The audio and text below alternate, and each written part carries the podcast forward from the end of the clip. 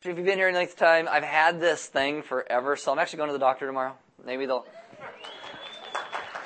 That's just my warning for you that in case I'm like he's not even making sense this morning.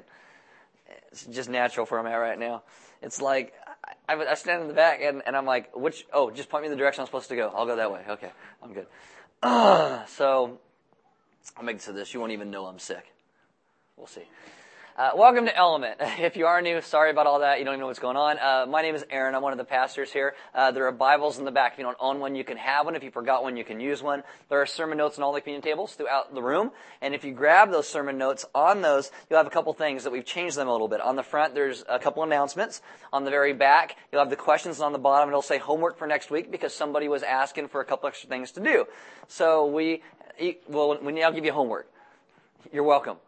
If, if, if, you're really mad about that, I'll tell you who to talk to. But it wasn't a bad idea. Just a couple questions and what and the verses to read for next week. And on the inside, if you do want to read it, most of the time, a lot of those notes in there don't even uh, follow exactly what I'm talking about. It expands a lot on what we're talking about. So you can actually, if you read the notes on the inside, don't just think it's what I'm actually saying. It's sometimes it's some different stuff as well. So you can read all of that. I have one thing before we start, uh, and that is uh, people have talked to us recently about communication at Element, where, where a lot of times people don't feel like we're communicating enough with you. And we really try. Okay, we, we, we have announcements. Now we're putting them on, on the bulletins. We, I don't know, we email blast you every single week, uh, trying to get you information. If you're in a GC, we do send our GC leaders uh, announcements every week that hopefully they're, they're letting you know about. So uh, I would just like to say this. If you are not on our email update list, we would encourage you to sign up for that. Uh, you can do that by going to our website and you can click and sign up for that, or you can just grab that Connect card that's in the seat in front of you, put down your name and your email address, and put weekly email update. And once a week on Wednesdays, about noon, actually used to be four o'clock. I had a friend who's a teacher. It says, "Hey, I can read on my lunch break. You can be sending it at noon." So now we send it at noon. See how accommodating I am for all. I'm just, I'm just. Ask my wife. I'm just accommodating. Don't ask her that. All right. So, but uh, it goes out at noon on Wednesdays, and you'll get announcements and stuff, so you know kind of what's going on. All in our effort to better communicate with you. So hopefully that takes care of some of that. Why don't you guys stand with me, reading God's word? We'll get started. It says Genesis chapter 23 verse 2. And it says, And Sarah died at Kiriath Arba, that is Hebron in the land of Canaan, and Abraham went in to mourn for Sarah and to weep for her. Let's pray. Father, this morning I ask that we as your people would be those who understand where our focus and our attention is supposed to be. That when we have loss and pain and struggle, we'd look towards you and not towards ourselves. And that we would find this way through the pain and struggle because you are a God who walks with us through those things. Help us in all things to respond as your children. Amen. Have a seat. All right, so this is Genesis week 37. This is actually our halfway point. We're halfway done. Now, I don't know if you're woohooing because it's like, thank God we're halfway done. Or if it's like, yay, it's been a lot of fun. I'm assuming it's the first one, not the second one, so whatever. All right. Uh, you can open your Bible to Genesis 22. That's where we're at today. Uh, so far we've seen in Genesis uh, creation and curse. This is idea from Adam and Eve all the way to Noah. A couple millennia go by and you finally get to a guy named Abraham in Genesis 12. You find Abraham was a sinner just like all of us, uh, but God extends covenant to uh, Abraham, in relationship to Abraham. And through this covenant brought about salvation to Abraham and Sarah, the same way he brings it about to you and I as well. Now, today we do have a lot of different things to cover. I'm going to try and bring it all together, but mostly we're going to deal with how God watches over us even in our darkest places, because what happens today in the text is Sarah dies. Abraham's wife dies. Uh, Genesis 22 verse 20 is where we're going to start. And this comes at the end of what we talked about last week of, of Abraham's sacrifice of Isaac and then God reiterating these promises to Abraham. And the end of this actually brings about the idea of these promises coming together. Genesis 22 20, it says, Now after these things, what we talked about last week, it was told to Abraham, Behold, Milcah, that's his sister-in-law, also has born children to your brother Nahor. Uz his firstborn, Buzz his brother, and good heads up for you, even though it's in the Bible, you don't have to name your kids this, alright? Uz and Buzz. Either they're going to be little hellions or they're going to get beat up in school all day long, so one or the other, either one's not good. Hased, Hazo, Pildash, Jib, Jidlaph, and Bethuel. Seems like they hate these kids the way they name them, but whatever. Uh, Bethuel fathered Rebecca. Now, the whole reason this is here is to get you to this idea of Rebecca. Abraham's son, Isaac, this is going to become his wife. And so the idea is to get you to this girl because Isaac is now going to be the major player in Genesis for the next few chapters, so it wants you to get to him. And what it tells you is that God just doesn't care about our life. He also cares about the generations that come after us. So it says, these eight Milcah bore to Nahor, Abraham's brother, moreover his concubine, whose name was Reumah, bore Tebah, Gaham, Tahash, and Ma'aka. Again, sounds like a parrot. I know, Maacah. That's anyway. And this is the idea to let you know that it came about through uh, his brother's, you know, wife, not a concubine. So that's where it goes. Now, with Genesis 23 is what we're going to spend most of our time in, and this wraps up the story of Abraham and Sarah. And today, what I'd like you to do, if you were married, I would like you to either put your arm around or hold the hand of your spouse. I don't care if you're angry with them, you've been fighting for a couple days, you're driving down to church, you're like, ah, and you get out of the car and you're like, hi everybody, what's going on, right? hold their hand. If you are engaged to get married, I want you to hold the hand of the person you are engaged to. If you're dating, don't. Okay, there we go. Now what I want you to imagine, and my wife hates it when I talk about stuff like this, but I want you to imagine is what will it be like on the day that my spouse dies? Or if you're a teenager, what will it be like on the day that my parents die? Is what we spent all of our time arguing and worrying about worth it as it took away from us being a whole? Because sometimes the things we think are so important we can't even remember the very next week.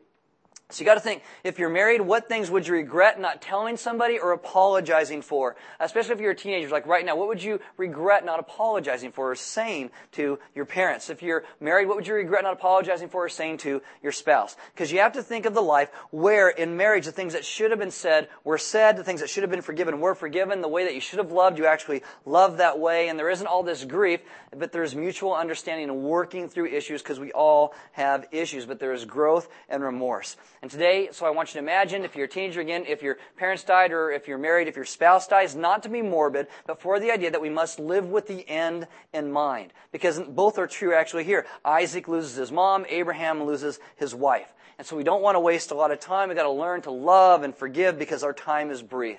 And so at the death of a spouse or a parent, if you're a teenager, you will not remember all the times they grounded you. You will not remember when they got on you for not doing your homework or when you spent all your hard-earned time getting all that Halloween candy. You came home and they ate it all.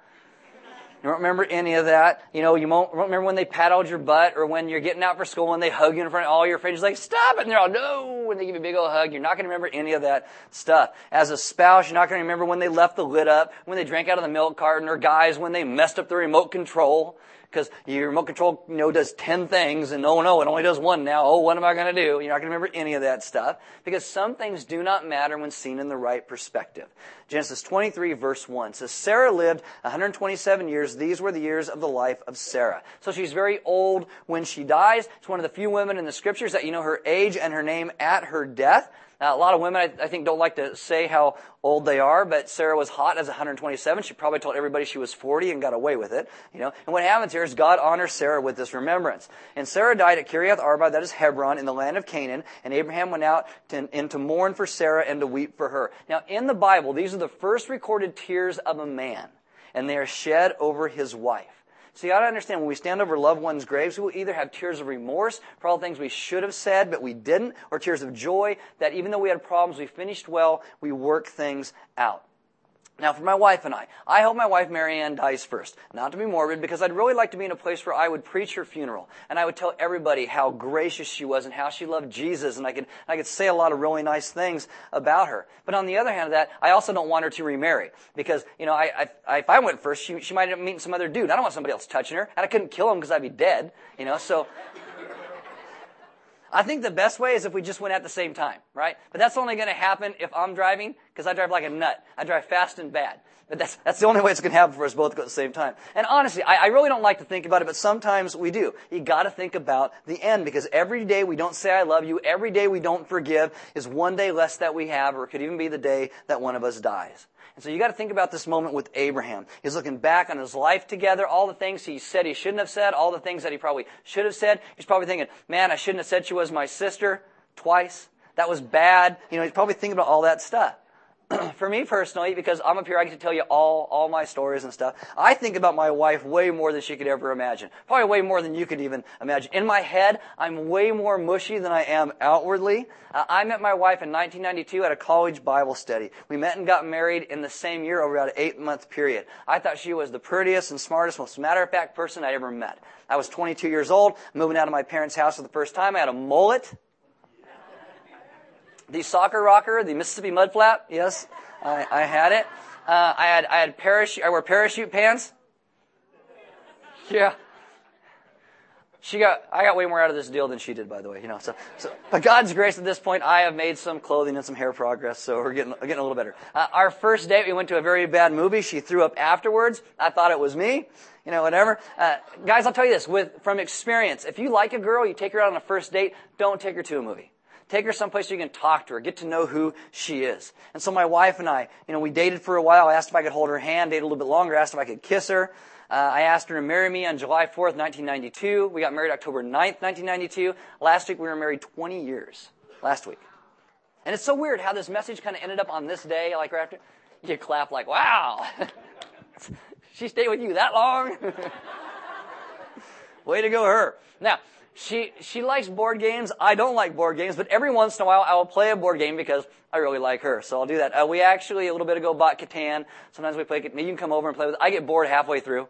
So I'm like, ah, resources. How about, can I just take a little car and run it over everybody in the middle of the game? You know, that's, that's what I want to do, and I get a little bored, but whatever, we play sometimes. Uh, we ended up getting married. We moved to Iowa. She kept me together through a really bad boss. We moved to Arizona, moved back to California, and she encourages me to do what is right, and I probably would not be her pastor without you. I'd probably be in jail without her. And you think I'm kidding? I'm not kidding at all. Uh, she loves me. She encourages me. I can't imagine the day that I would actually have to do life without her. And I believe that I am closer to her today than any other time in our entire lives. So she encourages me to be way more godly than I am on my own, uh, doing what's right even when I don't like it, because my wife is very black and white. I am all gray area. Okay, she is black and white, and she helps me not to do stupid things sometimes. Now, I love to make people laugh, especially her. If you ever get her laughing, she can laugh really loud. Okay, and I love doing that. I love it when she laughs really loud.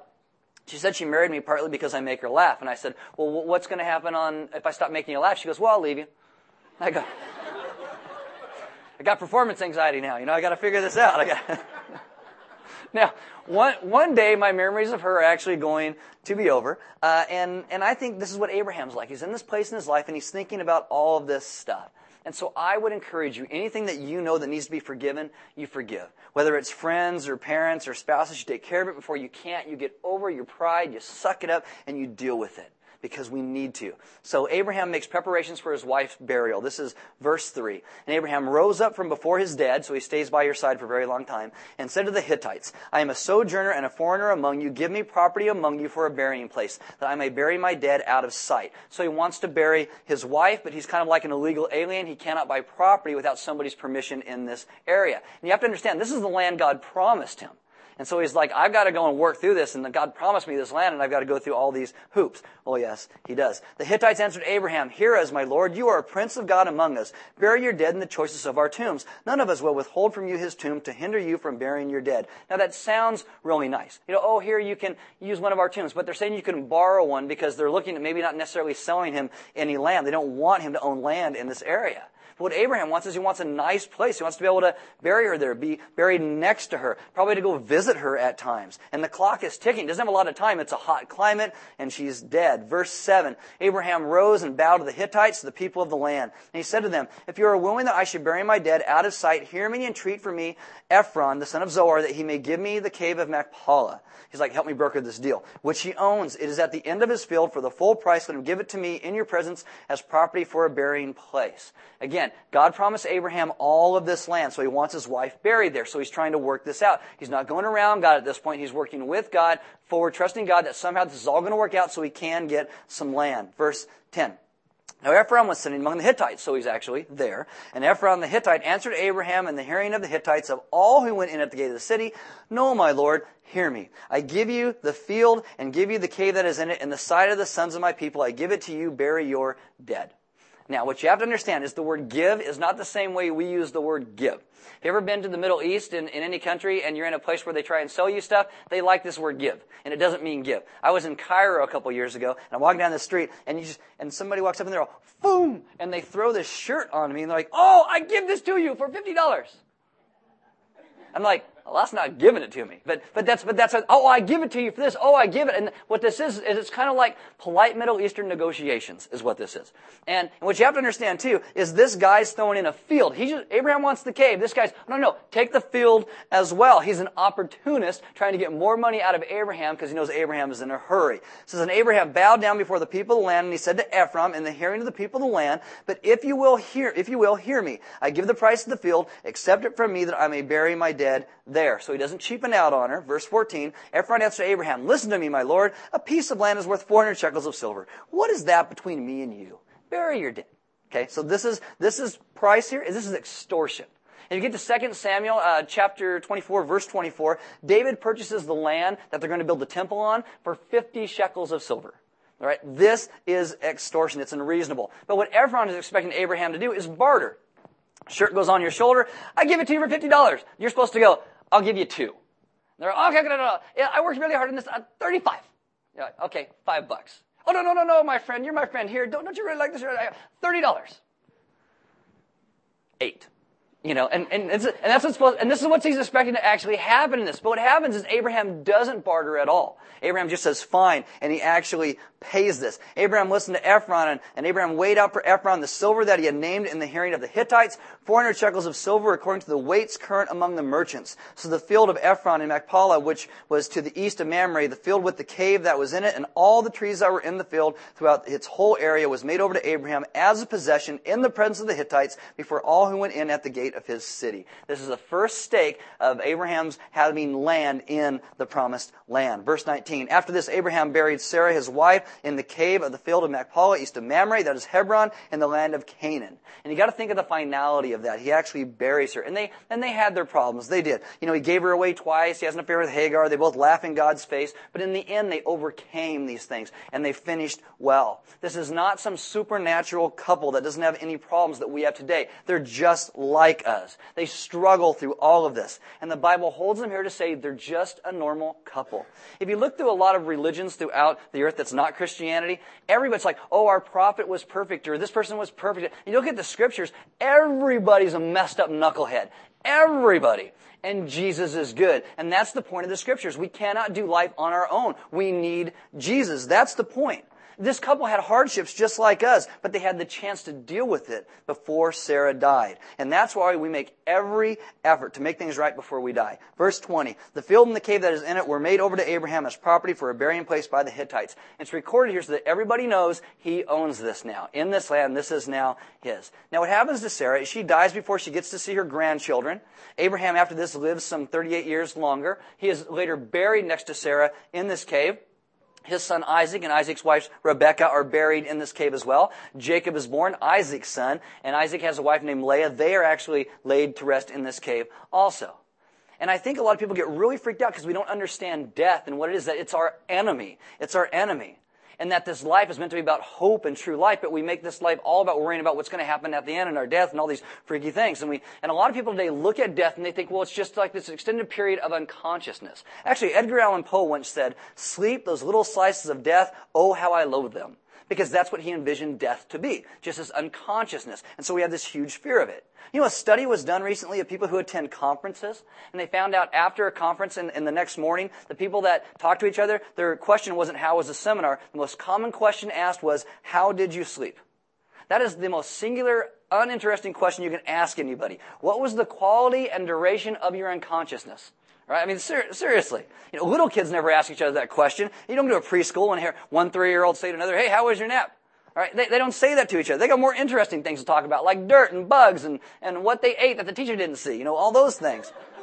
I, I've heard it said that you are getting old and close to death by three things. Number one, you make noises when you get out of a chair. Ooh, like, okay, yeah, I got that. Number one, check. Okay. Number two, you start talking to yourself when you're when you're doing things. Like if you're looking for a parking spot. Like you're not at Costco. Mm, oh, that one's closer. What that guy's going to leave? He's going to leave. Oh, I'll pull her up there. Oh, he's going to stay. I'll keep going. You know. Or like last night, um, I'm laying next to my wife, and I'm thinking about this thing I got to do later this afternoon, and I'm and I'm talking through. It. I'm just about it. I'm just saying words, and she's like, "Are you talking to me? You're saying?" I'm like, "Oh, I'm just saying words. I'm just talking out loud because I'm getting old. Apparently, check number two. All right. Number three, you ask people you barely know, "How'd you sleep?" I haven't done that yet, so you know, I'll try and steer away from that. Now, Scripture views all this differently. Psalm chapter 4 verse 8 says, In peace I will both lie down and sleep, for you alone, O Lord, make me dwell in safety.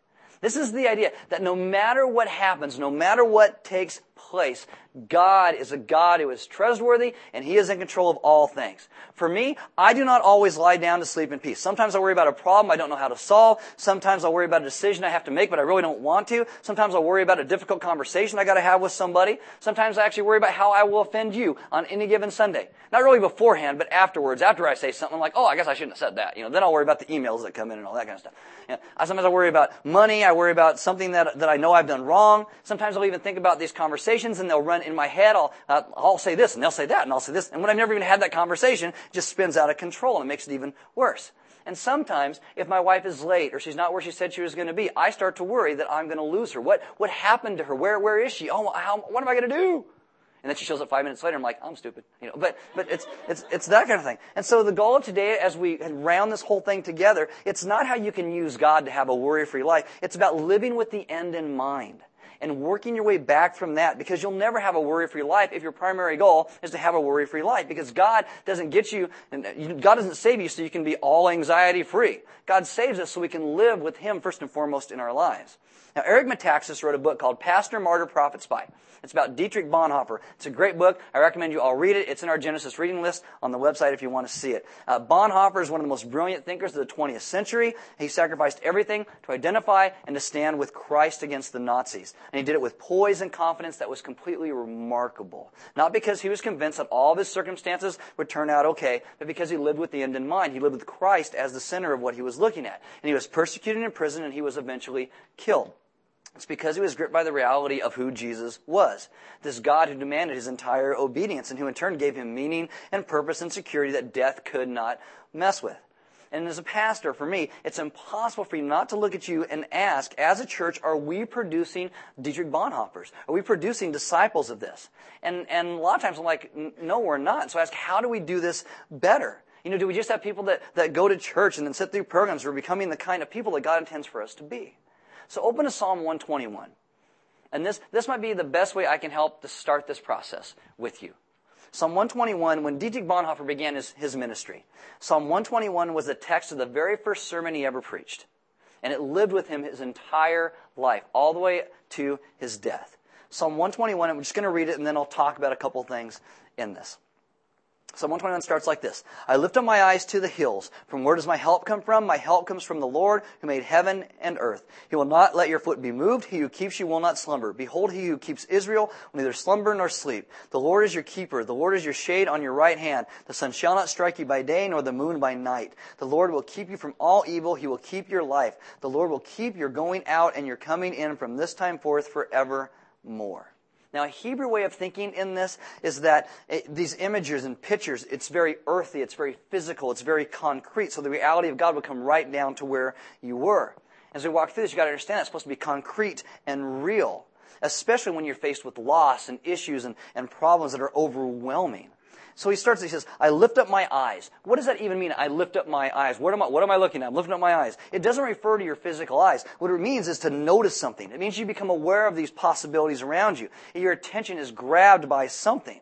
In Genesis 13, 14, after Abraham and Lot separate, God comes and he says to Abraham this. He says, Lift up your eyes and look from the place where you are, northward and southward and eastward and westward. For all the land that you see, I will give you into your offspring forever. Now, Abraham can't see all the land. This is something he has to imagine what it actually looks like. And so God says, Lift up your eyes. Imagine what this is going to be.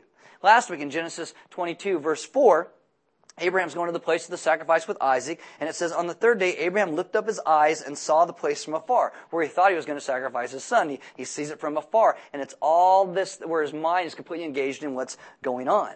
It means your imagination is activated. Next week in Genesis 24, Rebecca, who becomes Isaac, Isaac's wife, sees her future husband, and it says, Rebecca lifted up her eyes and saw Isaac and asked, Who is that man, that striking figure of a man? Now, how many of you, if you're married, any wives here, the first time you saw your husband, lift up your eyes and said, Who is that striking figure of a man? Okay, if you're a lady and you're married, you are dumb if you're not raising your hand right now. Because I just, I just set the ball on the tee, and all you had to do was go like this to knock it out of the park. All right? That's all you had. So how many of you ladies, first time you saw your husband, said, Oh, what that striking figure of a man? Ah! Look at that. That's, that's amazing. That's amazing. See, it, it's whole, it's whole, it's whole idea. Yes, there may be loss, there may be pain, there may be all these issues. But you stop looking at that and you look up to try and notice what God is doing. I lift up my eyes. It's a vivid Hebrew way of expressing one of the greatest human freedoms that nobody, and for Dietrich Bonhoeffer, not even people in a concentration camp could take away from him. It's the freedom to decide where you will place your mind, the freedom to focus your attention.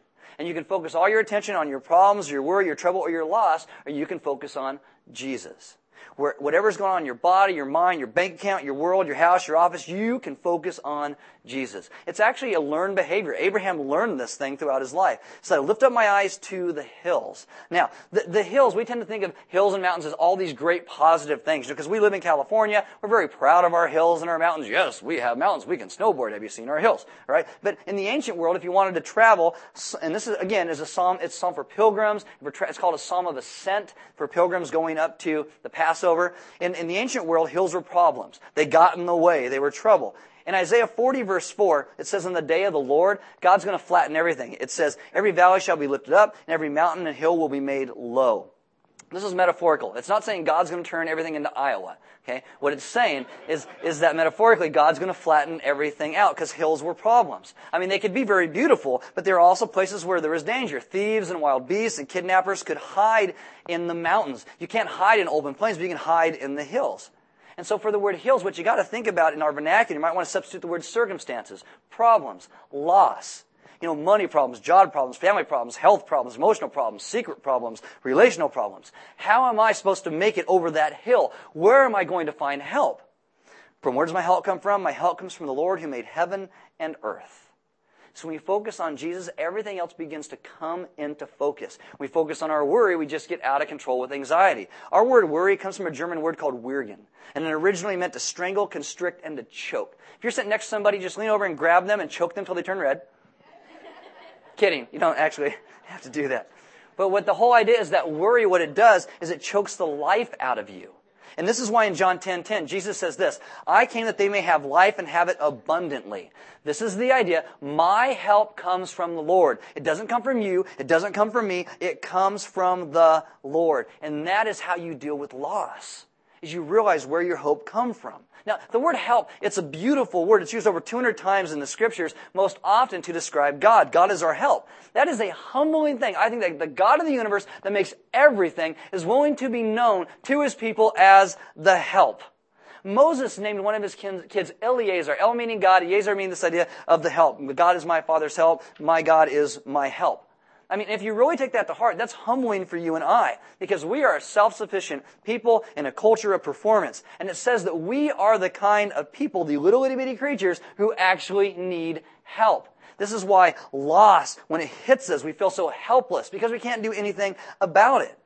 We need to recognize that we are not in control of anything. Anything. I mean, can anybody here guarantee your body's going to stay healthy?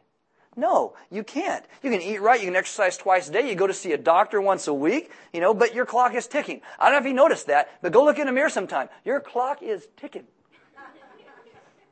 You're on, you're, you're, I'm just being honest, you're welcome with that. And ultimately, your body's not in your hands. I mean, can you control the economy? You know, no, you can't. I mean, there are forces at work in this world and, and whole atmospheres thing that actually lead to different things that happen. We can't control economies. You can work hard, you can try to save, but ultimately that economy is not in our hands. It's beyond human power. Can you make your spouse change?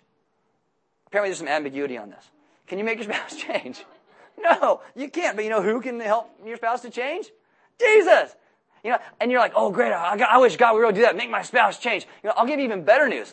God can even change your spouse's spouse.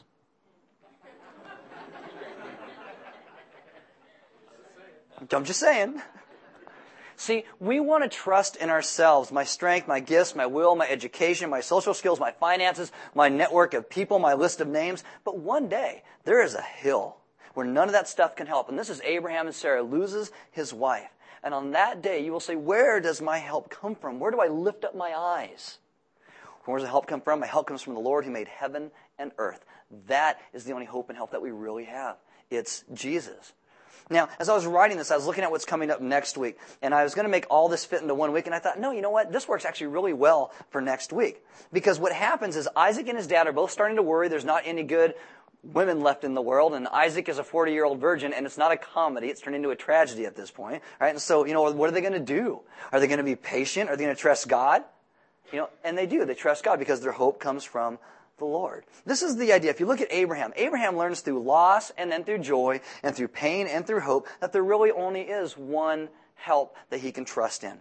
And I hope, you know, in that, in that hope and help, sometimes we're like, well, God's going to make everything turn out the way I want. Well, no, He doesn't. Sometimes, even when God's your help, things don't turn out the way we want. Sometimes people still die. Some people are going to be indifferent to you. You'll have struggles and losses. People are going to want to take advantage of you. The world may be seeming to pass you by. But I will tell you, just like Abraham, my and your help comes from the Lord who made heaven and earth. And this, as a people, is what we must live with. Because this is what we hold to. This is what we preach. This is what we are, are, to live in our lives so everyone knows who God is and what He has done and what He continues to do. This is why we remind you of communion every week. Because God came and saved us and we had no help on our own. We can never do this. This is why you take that cracker and you break it like Christ's body is broken for you. You dip it in the wine of the grape juice, remind us of His blood that was shed for you and I. This is what communion represents. That God has been and always will be our help and our hope. Because we have no other help and hope. You know, the band's going to come up. They'll do, they'll do, a couple songs, and as they do, we invite you to take communion. Uh, there'll be some deacons and elders in the back if you need prayer. Maybe you're feeling like a, a lot of loss. Maybe you're feeling like you just don't know which end is up. And they love to pray with you about where your help and your hope comes from. It comes from the Lord who made heaven and earth and who made you in the midst of it. Uh, there's offering box on the side wall in the back. We give because God gave so much to us. Giving is simply part of our worship. And there's some cookies and stuff in the back. I only had a couple.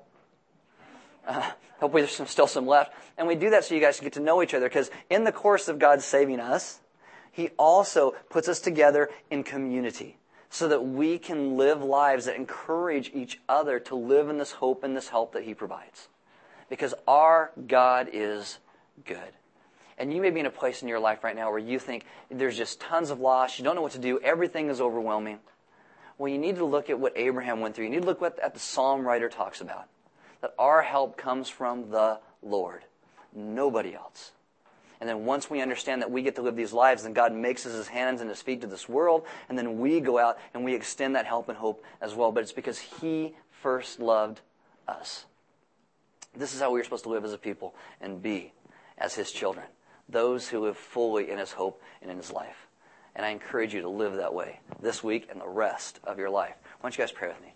Father, this morning, I ask that we as a people would understand more rightly what it means that you are our help. That it's not that we're so wonderful that you have to, you know, come and just be our help, but that we have no hope and help at all until you save us. And so today I ask that you would change us and remake us and renew us so we can become this people who fully reflect and glorify you with our lives. That we would understand that everything that we have comes from the fount of your blessing, from the place of hope and help that you provide. And that we in turn could live as a people who bring you great glory and great honor because we live our lives fully in view that our hope and help comes from the Lord who made heaven and earth. So today, have us be those who remember that and focus on that and live lives fully with you in view. And that we would honor you and all that we do by how we love not only just you, but those around us. Father, thank you for saving us and thank you for loving us. And thank you, most importantly, for being our help and our hope. And we ask all these things in your Son's gracious and good name.